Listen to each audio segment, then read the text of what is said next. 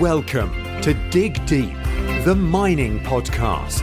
In this podcast, we go deep into mining news, hot topics, and live interviews with mining professionals and leading figures in the mining industry. Introducing your host, Rob Tyson, founder and director of Mining International and Mining International Executive, a leading global mining recruitment and headhunting agency. Hi, mining community. Welcome back to another episode of the Dig Deep, the mining podcast. And today's guest is Henry Antwi, who is an experienced mining engineer and mineral economist who has worked across the world developing his mining career and his company involved in a number of companies such as MTG Mining Services and Mining Tool Ghana, plus uh, a number of other companies which we'll um, which we'll talk about later. Um, as a seasoned international mining professional, I thought it'd be good to get Henry on the podcast to talk about how he managed to leave Africa and seek his career elsewhere around the world and discuss mining in Ghana um, and what we can learn from his experiences.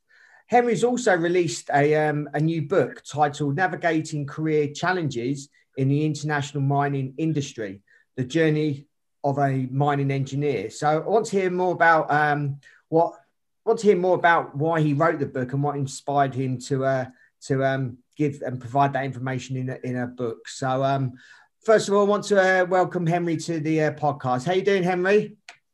Very good, and thank you for having me on your program. No, and I appreciate your time as well. Um, so, how we obviously, obviously, how we always start this podcast off. Just wondering if you can give the audience um, a background, um, a brief background of your um, of your career. So probably when you first graduated um, to sort of present day. So what you've been involved in. So um, take it away. Okay, thank you very much. Uh, as you rightly said, I'm a mining engineer. I started my career in Ghana. Uh, went to university at the University of Mines and Technology in Ghana, and then continued on to Camborne School of Mines uh, in Ghana, I did a diploma and then continued with a bachelor's degree at the Camborne School of Mines in England. Then I returned to Ghana uh, because the education was actually sponsored by the Ashanti Goldfields Corporation at the time. So I returned to Ghana, worked for a few years, and then went back to the United States to pursue mining engineering and mineral economics at the master's level. When I finished, I joined BHP Minerals in the United States in their coal operations in New Mexico. For about three years, progressed through various positions. And then I was transferred to Australia into the BHP Iron Ore Division. I worked there for a few years and then moved into mineral economics, joined a company called AME Mineral Economics in Sydney as their principal resource analyst for iron ore and resident mining engineer. I worked there for about five years and then moved to Brisbane in, in Australia uh, to work with Runge Consulting for a few years. And then from there, I moved to uh, Thiess, which is one of the largest contracting mining companies in the world. From Thiess, I wanted a bit of background in mineral economics, uh, sorry, in um, processing engineering. So I went to Sedgman, which is also based in Brisbane. Then I got a call to help with, the, with, with some acquisitions for, for the Oman government, the Sultanate of Oman. And initially, my intent was to get about a couple of years' experience in the Middle East, but I ended up staying for over 10 years. So it was a very interesting career. And then during that time, um, I also engaged with a number of governments, especially the Ghana government, providing advisory services on value addition, resource-based industrialization. Took some board seats in Canada, Australia, and Ghana. And I'm currently locked up in Ghana due to the COVID. And I've taken the opportunity to assist my colleagues in the industry and and then also help with strategy at the board levels. So in brief, that's my long journey. Yeah, I was going to say that is a, that is a long journey, and you've travelled travelled uh, travelled quite quite around the different countries. And before going to some of the questions, um, what made you initially when you were in Ghana? What made you decide you want to, I suppose, travel and experience um, other countries? What what what made you make that first move, and how did you make that first move? So, okay, when I finished my diploma in mining engineering, um, uh, the intent was to do a bachelor's degree, but the mine, because it was being sponsored, they said the mining engineering degree in Ghana was too long because it took five years. So you have a four-year degree plus a one-year compulsory postgraduate diploma in management. So the company thought it was too long. So rather than doing five years, I did two years for diploma, came back to work for a couple of years to get some more uh, some, some, practical experience, and then they told me, they actually told me to go to Camborne School of Mines. Okay. So uh, the, the opportunity came up, and I was in England, and when I finished, came back, I realized um, if I want to achieve my long-term goal, which is go into the business side of mining, then I need to do mineral economics, get more exposure internationally, and that's that's what I've done. Yeah. And what was your what was your first job overseas, and how did you get that job? Because obviously, as a, as a mining recruiter, um, obviously I get a lot of candidates that I mean I generally recruit expatriate staff, but I also get a lot of candidates wanting that first expatriate role. How did how did you get your first expatriate role? That's a very interesting question. When I finished my master's degree, um, I wanted to really come back to Ghana. Uh, but then uh, the conditions that I gave, which is relocation costs and other things, the companies were not prepared to do it. They wanted me to relocate myself before they even consider me for an interview. So for me, it was a bit risky because there was no guarantee uh, that I could be employed in Ghana. So I explored internationally. So I did a number of interviews, uh, including Barrick, uh, BHP, and so on. Uh, the challenge was I wasn't a permanent resident of the United States and I wasn't a US citizen. And all the advertisements said you have to be one of them. But then I managed to get myself into the interview to convince them that I wasn't very keen in staying in the United States, but I know BHP is very international, so they could put me in any of the international operations. So at the interview, I think I managed to convince them, and then they rather put me in the US operations under the H-1B visa uh, for three years, and then prepared me for international assignments. Uh, it was challenging because, as I said, I wasn't any of them, and actually I had to call the HR uh, manager at the site that I don't qualify to attend your interview, but I want to attend because I can bring something good on the table. And that's how it progressed. Okay, so maybe a little bit of luck, but but I think it's your persistence as well. Um, and obviously, you you had a US uh, a visa, which does help. What advice would you give anyone, whether they're in Ghana or whether they're in any other African country, if they're trying to seek seek a, an expatriate role? What, what what sort of advice would you give them? Okay, number one, you need to examine the actual role and make sure you are practical, you are qualified both academically and, and, and, practically. Because if you don't do that and you just take the position for the sake of economics, financial, you can get yourself in a very bad situation. Uh, because uh, a number of these roles are advertised because they don't have a local experience. They are bringing you in, you in because of your experience. If they have the local experience, they wouldn't bring an expert. So the first advice is don't take the job for the sake of a job, but make sure you are well qualified and you can deliver. Uh, the second advice is cultures vary from countries to countries. So you have to make sure you understand the culture that you are going into. What are some of the challenges? I can give you my own example. When I was going to the Middle East, uh, I did a lot of research to make sure that I can adjust to the culture. Even moving from the United States to Australia is all Western world, but I went through a cultural orientation to be able to, to, to adjust quickly into the Australian environment. So that's, uh, that's the advice I will give. Yeah. Um, obviously, you you're originally from Ghana. Um, you base yourself in Australia now, um, and you work with obviously like BHP in the US and Australia, um, and work for companies like Thiess, who I know. Uh, one obviously one of the big mining contractors or even big construction companies in Australia. Um, and obviously, you've also worked in Canada and uh, worked in Oman. So you've been in a lot of different countries, a lot of different cultures as well. What are some of the challenges you've faced, obviously, during those periods of times when you have changed countries, changed cultures, or worked, sorry, not changed cultures, but worked in different cultures? Um, what what are some of the big challenges that you've uh, that you faced? Yes, one of them is adjusting quickly to the to the to the host country. Uh, I'll give you the, the, the, an example in the Sultanate of Oman, where you need to have the resident permit before you can even open a bank account or rent a house and all that and so on. Unfortunately, you don't have much time to do all these things. Once you once you arrive, they want you to get a ball rolling, get the deliverables going.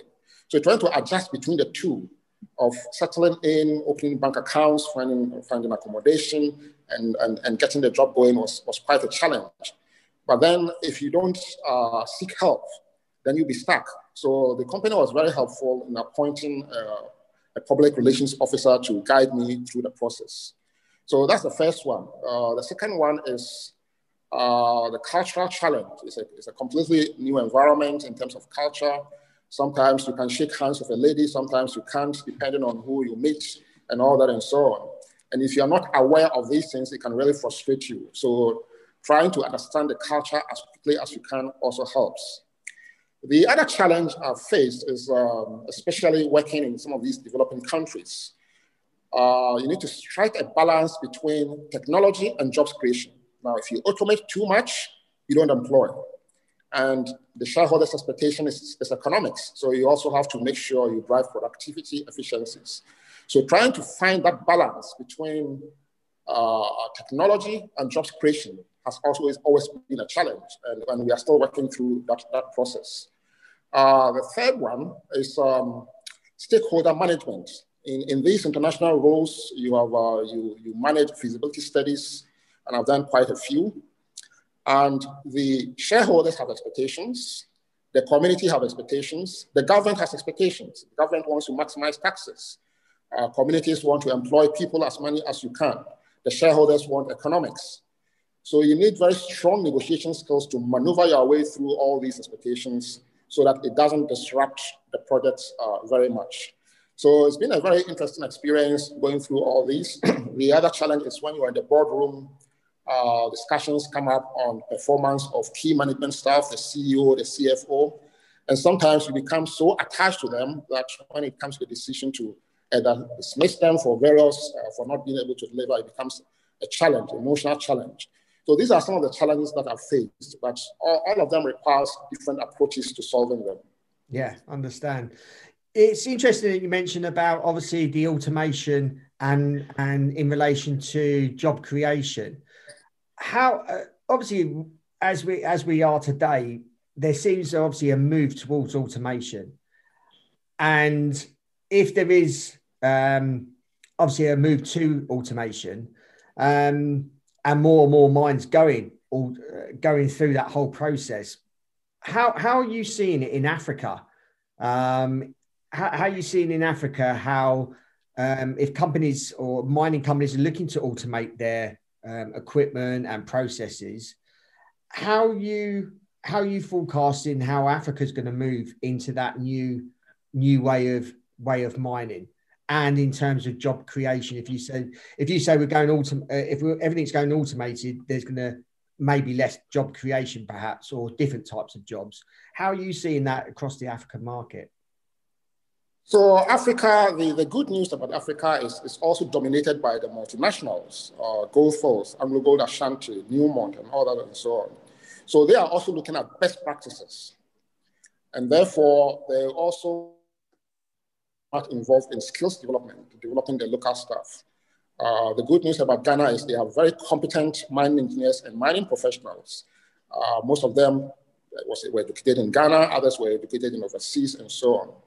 Now, if you look at Mali, for instance, Mali has an underground mine, which is the most automated uh, when it comes to sublevels. Yeah. Um, in Ghana, for instance, the Ashanti um, the AGA uh, underground mine in Obuasi is, is mechanized. Uh, it's, it's, going through mechanization and so on. So um, there have been some progress, but then governments also uh, want to ensure that their people are employed because job creation is one of the key factors. So what have we been doing? Uh, in the past few months, I have initiated um, a committee, actually formed a committee to look into how to balance these two scenarios And they are doing a paper which we will, will present to various stakeholders on how to make sure that we automate and at the same time skill up the people. Now, automation itself is not too bad, provided your people are skilled, because you have to multitask. There's troubleshooting when things go wrong. So um, even though you might have reduction in employment, those employed can be very, very productive in terms when it comes to efficiencies and so on. So automation is not too bad. It's how you position your people so that they can take advantage of, of, of these situations. Yeah. And have you seen a, dec- a slight decrease in job opportunities or job creation or uh, job opportunities because of automation that has happened so far?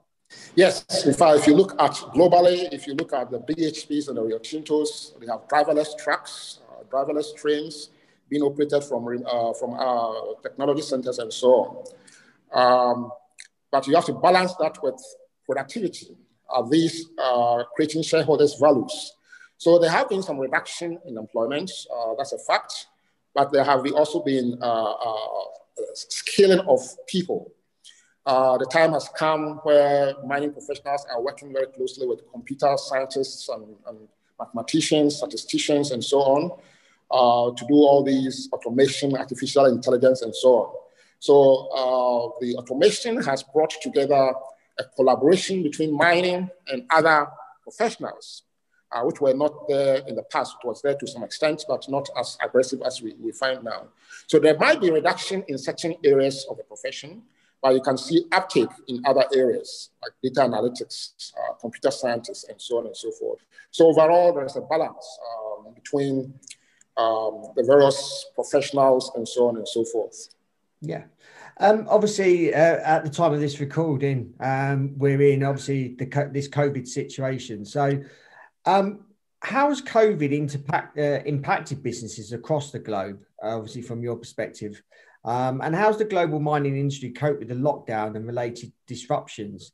And can you provide any updates on how the Ghanaian mining sector is coping with this pandemic?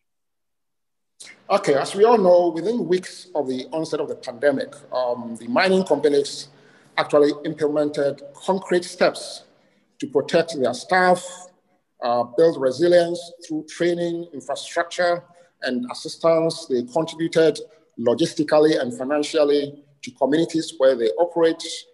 Uh, there have been a refocus on production efficiency drives before all these physical distancing measures are relaxed. Now, the impact varies from country to country. Uh, in the context of Ghana, for instance, there was a lockdown, but the mining industry was exempted. And it is because the mining industry was very disciplined and they put in a very robust safety management systems, drills, simulations, verification audits, continuous improvements. They had uh, trigger action response planning, documentation controls. They had medical clearance before securing mines assets, mandatory quarantine testing, and so on. So it didn't have big impact uh, on the Ghanaian mining industry. In fact, the non-essential staff services work from home uh, to, uh, to enhance effective social distancing. So overall, there has been some, some effect, but generally in the context of Ghana, it hasn't had much impact. Which, which is good. Um, and how about sort of some, and if you know this, how about some of the neighbouring um, countries around Ghana? Have they been, have they, have they coped pretty well? Or have some of them um, not coped as well? Yes, generally, in, in especially in sub-Saharan Africa, the, the impact has not been huge like uh, in the Western world, and it's a number of factors. Uh, it's a very young population; their immune systems are a bit stronger, and the, the impact of uh, of uh, malaria and all that uh, has built their immune system. So we haven't seen uh, so many cases, especially when it comes to active cases. Currently in Ghana, I don't think it's even more than 2,000 active cases uh, because of all these scenarios. So to that extent, the, the African continent, especially sub-Saharan African uh, uh, countries have coped very well and it hasn't had uh, much impact. Okay, that's and that's good, and that's especially good for the mining industry. So, um, that's really good to hear. Um, You've obviously been involved um, heavily with policy discussions in Africa. Um, how is the continent responding to the paradox of vast mineral resources existing side by side, uh, so, sorry, side by side with economic difficulties? That's very that's a very good question. In fact, if you look at mining, I can categorize the risks into four baskets. The first one is high exploration risks. It takes about five to 10 years, in some cases even more, to go from exploration to miner. Then the second part is high capital intensity. You need a lot of money, hundreds of millions, sometimes billions of dollars to build a mine. Unfortunately, the payback is long for shareholders. And then we have this uh, communities, social alliances, and so on. So these pose challenges, especially for local Africans, because of the capital intensity, the risks, and so on. So in the mining space, you see a number of multinationals in the African continent with few uh, indigenous companies. So what has the African countries done? In fact, the heads of states within the African Union met to implement, uh, and this vision is to ensure that the extractive resources sector becomes a catalyst for economic uh, development and structural transformation. And then they took it forward in 2013 and they formed the African Minerals Development Center, AMDC. And that center was tasked to look at the various constraints affecting the African mining industry, mining revenues and mineral rent, for instance, geological and mining information systems, for instance, artisanal and small scale mining, linkages and diversification. So there were a whole lot of clusters or action plans that they were mandated to, to do. Now, in 2017, I was invited to uh, a, a two-day regional forum, which was organized by the vice president of the of, of Ghana, the office of the vice president of Ghana, and the Uongozi Institute in Tanzania. And we brought in experts around the world to look at how we add value to the minerals in, in, in Africa, value addition, resource-based industrialization. Um, how do we, do we leverage on the mineral resources to add value and create more jobs? And this uh, was a very important workshop. Uh, we looked at lessons learned from a regional perspective. We looked at areas of the value chain with greater potential for value addition. And so a number of these things, initiatives are going on in a number of African countries. So the continent is blessed with mineral resources. We haven't been very aggressive in value addition for various reasons. One, it needs technology, it needs expertise, it needs energy, and so on, but we are making progress. Okay. Um, obviously, uh, the Ghanaian mining sector is dominated by gold, um, even surpassing South Africa in production. Um, what is the government doing to facilitate the development of other minerals in the country? Very good question, too. In fact, uh, you are right. The gold industry has been booming in Ghana. Uh, there are a few things. Ghana has strong resource base, not only in gold, but bauxite, manganese, diamonds, iron ore, industrial minerals such as limestone. Uh, the good thing about Ghana is hundreds, uh, we've been mining for a very long time, so there's expertise in the country technical, commercial, legal expertise in the country. In fact, the University of Mines and Technology is one of the premier mining universities in Africa, where um, students from Nigeria, Burkina Faso, Ivory Coast, all, the, all of them come to Ghana for, for training. So in terms of skills, uh, the country has it.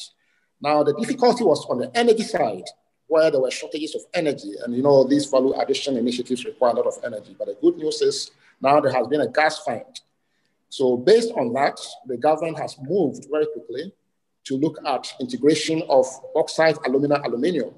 Now, what is happening in the country is we mine the bauxite, we export. Somebody uses the, uh, the bauxite to, to, to, develop alumina, and then we import the alumina to feed our aluminium plant. Now, if you look at the cost, the price of bauxite, roughly $40 per ton, uh, uh, when they add value, $360 per ton to $400 per ton. So the government took this initiative to integrate. That's the first thing they are doing now. And they formed a company by the name Ghana Integrated Aluminium Development Corporation, GIADEC, to drive that process. Now, GIADEC has invited investors across the world. They are going through a transparent tender process. And through that process, they will select uh, the preferred investors to develop this bauxite, alumina, aluminium. The government has taken it further. We have, we have a lot of iron ore. So uh, in the uh, process of doing the same thing with iron ore, how do we convert the iron ore into steel now that we have energy? So that process is ongoing. So to facilitate all this, we need a very strong supply chain. So the government has also taken the initiative to develop this National Development Supply Program uh, to drive all these uh, uh, initiatives. So that's uh, currently ongoing. But I must admit that um, uh, the progress at localization of the mining sector uh, has been a bit slow. but the government has uh, implemented the local content policy, and that policy ensures that foreign companies coming into Ghana have to have Ghanaian partnership. And as I speak, a number of partnerships are currently ongoing. So that's the situation we find ourselves now. Okay. And in terms of obviously these different commodities, are they found in certain parts or certain regions of Ghana? Yes, yes. In fact, there's a gold belt that goes from the Ashanti region to the northern region. So you see, uh, for Ashanti, Western, Northern, you see a number of gold companies uh, in Ashanti, in Western, and in the northern region. And then when you come to the manganese, it's predominantly in the western region as well. Uh, the, the diamonds are in, the, in a place called Akwatia, which is, uh, which is also in the eastern region. So it's scattered all across, all across, across the country. Okay. Um, and obviously, you'd mentioned to me you've been in Ghana for just over a month now, um, obviously in lockdown due to COVID. Um, what's your assessment of local participation in the mining sector? Um, and what role have you been providing uh, for the indigenous uh, um, Ghanaian companies? Yes, yes. I was in my previous uh, discussion. I was alluding to the slow pace of localization of the mining sector. Now, there are a number of reasons. The, the logistics networks are weak in the country. Uh, there's high energy costs, and there are funding challenges. And so, addressing these challenges uh, requires an integration and partnerships between the government, the private sector, society, and strides towards uh, macroeconomic stabilization. So all these initiatives are being addressed as I speak. However, the participation of the local companies is also having a big uptake. I'll give you a few examples. AngloGold Ashanti, when they decided to mechanize their underground operation, is a joint venture between a Ghanaian company and an Australian company. And the intent is to scale up the Ghanaian company on mine mechanization. Um, as I speak, I'm on the board of a company that is into a joint venture with a foreign company doing all the raised boring for ventilation shafts in the Obuasi mine and the Subika mine in Newmont. And the local company manages the labor, the procurement, the logistics, and then through that process, it's a win-win situation for both the international partner and the, and the, and the local partner. So a number of initiatives are going. When I talked about bauxite aluminum, a number of my colleagues approached me and they said, why do we allow multinationals to do everything for Ghana? Why can't we Ghanaians do it? The process has been about three years, and we have been able to put together a consortium of Ghanaians, international technology providers, and investors led by Ghanaians. This time it's not the multinational pulling it together, it's a Ghanaian company pulling together international investors, technology providers, and so on. So uh, we are now a number of Ghanaians who have, been, who, have, who have worked outside are also coming into the country. Uh, they are participating in the, in, the, in the entrepreneurship, in the mining industry, driving the commercial side. And so the, the challenge we had previously is, in fact, if you look at the Ghanaian, if you look at the multinationals in Ghana, it's all managed by Ghanaians. From the CEO all down, most of them are Ghanaians. But we have not taken the next step of forming companies, being entrepreneurial, and then doing some of these projects. But now with the passage of the local content law, which allows Ghanaians to take a minimum of 30%, we've seen a number of Ghanaian companies springing up to go into joint venture partnerships uh, with these international companies. So the advantage of being locked up here in COVID is I've been uh, one of the front lines in these initiatives, driving strategies at the board levels and providing guidance with some of these companies. What would you say? Obviously, Ghana is probably the one of the most um, skillful um, countries within Africa in mining. If you look at your neighbouring countries, what advice could could you give, or what what has Ghana done different to some of the other neighbouring countries that have made you become a, a, a, main a main country for mining? Um, what would you say that they what, what are they maybe doing wrong, or what would you suggest they should be doing to um, obviously increase their skill sets within the country? That's a very good question. In fact, Ghana has taken the lead for a very long time. Um, we formed the Minerals Commission, which is the regulatory arm of the, of, the, of the mining sector. But a lot of these countries are catching up. In fact, some of them have taken the Ghana Minerals Commission policies and then enhanced it. And therefore, they are attracting more exploration funds than even Ghana. Burkina Faso is, is one example. The Ivory Coast is another example. What has been lacking, and I was fortunate to the Australian government uh, used to sponsor uh, people from West Africa who are not mining professionals into Australia to, uh, to understand policies, uh, some of the high level stuff, reclamation, and so on. So I was called to give a keynote speech. They brought all the alumni into Ghana in 2017. So the, the, those who were trained from the Ivory Coast, Nigeria, Senegal, Ghana, including some who are even ministers, were all brought into Accra, Ghana for a two day workshop. And I gave a keynote address and I interacted with most of them. So, what is happening now is they are bringing their people into the university in Ghana. If you go to the University of Mines and Technology and other universities, you see a number of these neighboring countries being trained in Ghana. When they finish, they go, they go back in addition, they are employing, because Ghana has oversupply of technical expertise. We don't have many mines to accommodate all these mining engineers, geologists. So a number of them are going into Burkina Faso, Ivory Coast, Senegal, to occupy very senior roles and train these um, uh, African countries. So all these are taking place in the, in the context of the ECOWAS the African Union. There is a bilateral agreements between countries to ensure that people are comfortable in other countries and so on. So all these current initiatives are going. As I speak, um, there is a company that has been formed in Ghana called the Mining uh, and Mechanized Training Center. And people around the world uh, in Africa come in for training in drill and blast, uh, how to become a supervisor, mine captain, and so on. So there's a bit of collaboration among countries. Um, it's a very global world these days, so you don't sit in your own corner. Uh, there's a, some cooperation happening to scale up the neighboring countries. Okay. Um, before we speak about your book, um, what would you say f- uh, the future is for, first of all, Ghanaian mining, but also um, African mining? I'll say over the next five, five or 10 years, what, what, how do you see the, the mining industry developing in Ghana and the rest of Africa? The future looks very bright, especially in Ghana. Now that we are not concentrating purely on gold, there, there a lot of the emphasis has been on gold. Mm-hmm. And if you look at the companies doing prospecting and exploration, most of them are in the gold sector. But now we are widening things. Now they found some lithium in the country.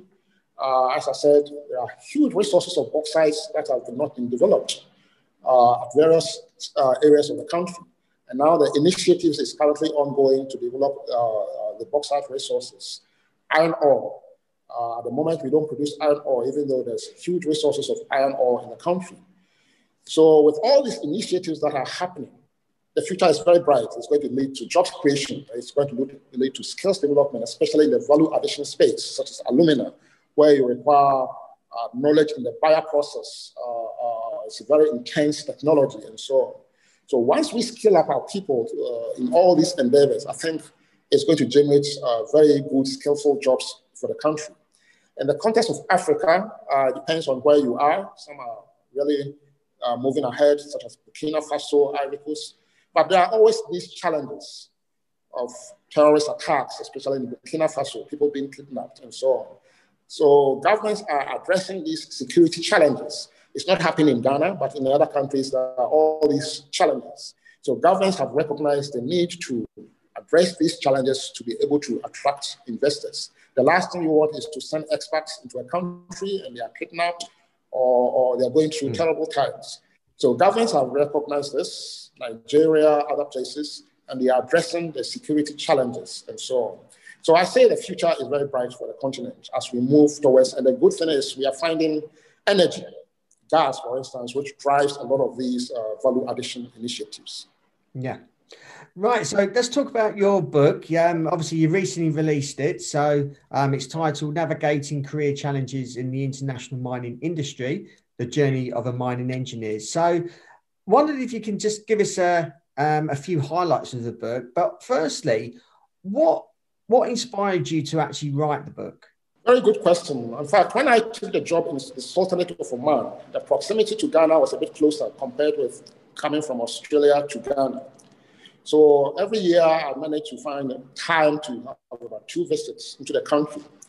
And then one of the professors at the university told me to consider being a guest lecturer and allocate about one week to, to lecture with those doing master's degree in business planning, uh, mergers and acquisitions, and so on. During that process, um, we formed the, the Ghana branch and we were doing conferences. And then I realized the knowledge gap and then and then the, the zeal of the Ghanaians to, to understand the commercial side of mining, where I thought it was a bit weak, and so. Then I got invited to various conferences and, and workshops by governments and, and, and, and private sector and so on. Then I realized maybe the best thing I can do for Ghana is to put my experience together, especially on the, on the business and commercial side. And then I gauged to see the interests and then there was big interest, sponsors, and so on. So uh, I've been working on this for the past three years. Uh, it's about 259 page book. It's just it's not a textbook. It will serve as a guide for professionals and students aspiring to build their careers in management at the board level, policy making, mergers, acquisitions. is for those in human resources who are relocating people from other countries to the countries. I share all the challenges I faced. Uh, it's for even the mining industry, how do we market uh, uh, the economics of mining? We talk about jobs creation, but we don't look at the, the multiplier impacts, for instance. So I share all this knowledge so that um, it helps policymakers, professionals, academia, uh, and provide them as a guide. So it was released in October. And before if it was even released, about 200 copies had been pre-ordered. So I realized there was this appetite for it and I had to go for, for, for further prints. And okay. so, so this is where we are at the moment. Yeah. And where can, where can people purchase your book? So currently it's based in Ghana. I haven't put it online yet, but um, I'll provide you my email address, which is antwehenry at hotmail.com. So last name, first name, antwehenry at hotmail.com. If you get back to me, I'll find a way to get you a copy until it comes online. For now, because it was high, heavily subsidized, uh, we are selling it that's at cost of production. So if you put it online, then then then you you, uh, you lose a lot of money. Yeah. So for, for now, we courier it to Australia, other places. We just pay the courier cost plus the cost, which is about uh, $35, not very expensive. If you're ordering from overseas, in Ghana, it's subsidized for the students and so on. So I can, uh, there are areas, there are copies at the university. So the assistant registrar can, can give you copies. There are copies in my Accra office. Um, so if you get back to me, I'll find a way to uh, to get your copies. Yes, certainly, and I'm sure a lot of our listeners will um, will have a look at that and certainly purchase that. Um, and I'll put these in the show notes as well. So, are you on social media at all? If anyone wants to contact you about the book, but also may want to contact you and um, may they may have some questions around mining in Ghana that you'd be able to help them out with. Yes, so I'm on Instagram, I'm on LinkedIn, I'm on Facebook. Uh, so if you search for my name, you'll be able to find me, and then um, and then we can take it from there. Yeah, certainly, and we'll put all those in the show notes as well, so um, people can um, obviously reach out to you. So, really appreciate your time, uh, Henry, and um, obviously discussing mining in Ghana, and obviously um, mining in Africa as well, um, which I think is a is um, a great advert for for the industry. And I know a lot of people that are listening are mainly expatriate workers, and um, it's a good. You gave a good account of um, the mining, the future of mining, especially in Ghana, and especially in the um, international in the international market across Africa. So really appreciate your time for that. Um, so if anyone obviously wants to contact Henry, if they've got any questions around any of the content that he's provided, or you may have some questions that you feel that he can answer, appreciate if um, you can look at the, the show notes and um, you'll be able to obviously reach out to him. Again, anyone listening, appreciate if you can share this episode to any people that you feel can gain benefit from that. Um, so anyone, friends, family, anyone else in the mining industry, maybe working in Africa or looking to go and work in Africa, um, appreciate if you can uh, forward um, this episode onto them. So until next time, happy mining. Thank you for listening. Remember to reach out to Rob via the show notes and be sure to subscribe and leave a review. Until next time, happy mining, helping each other to improve the mining industry.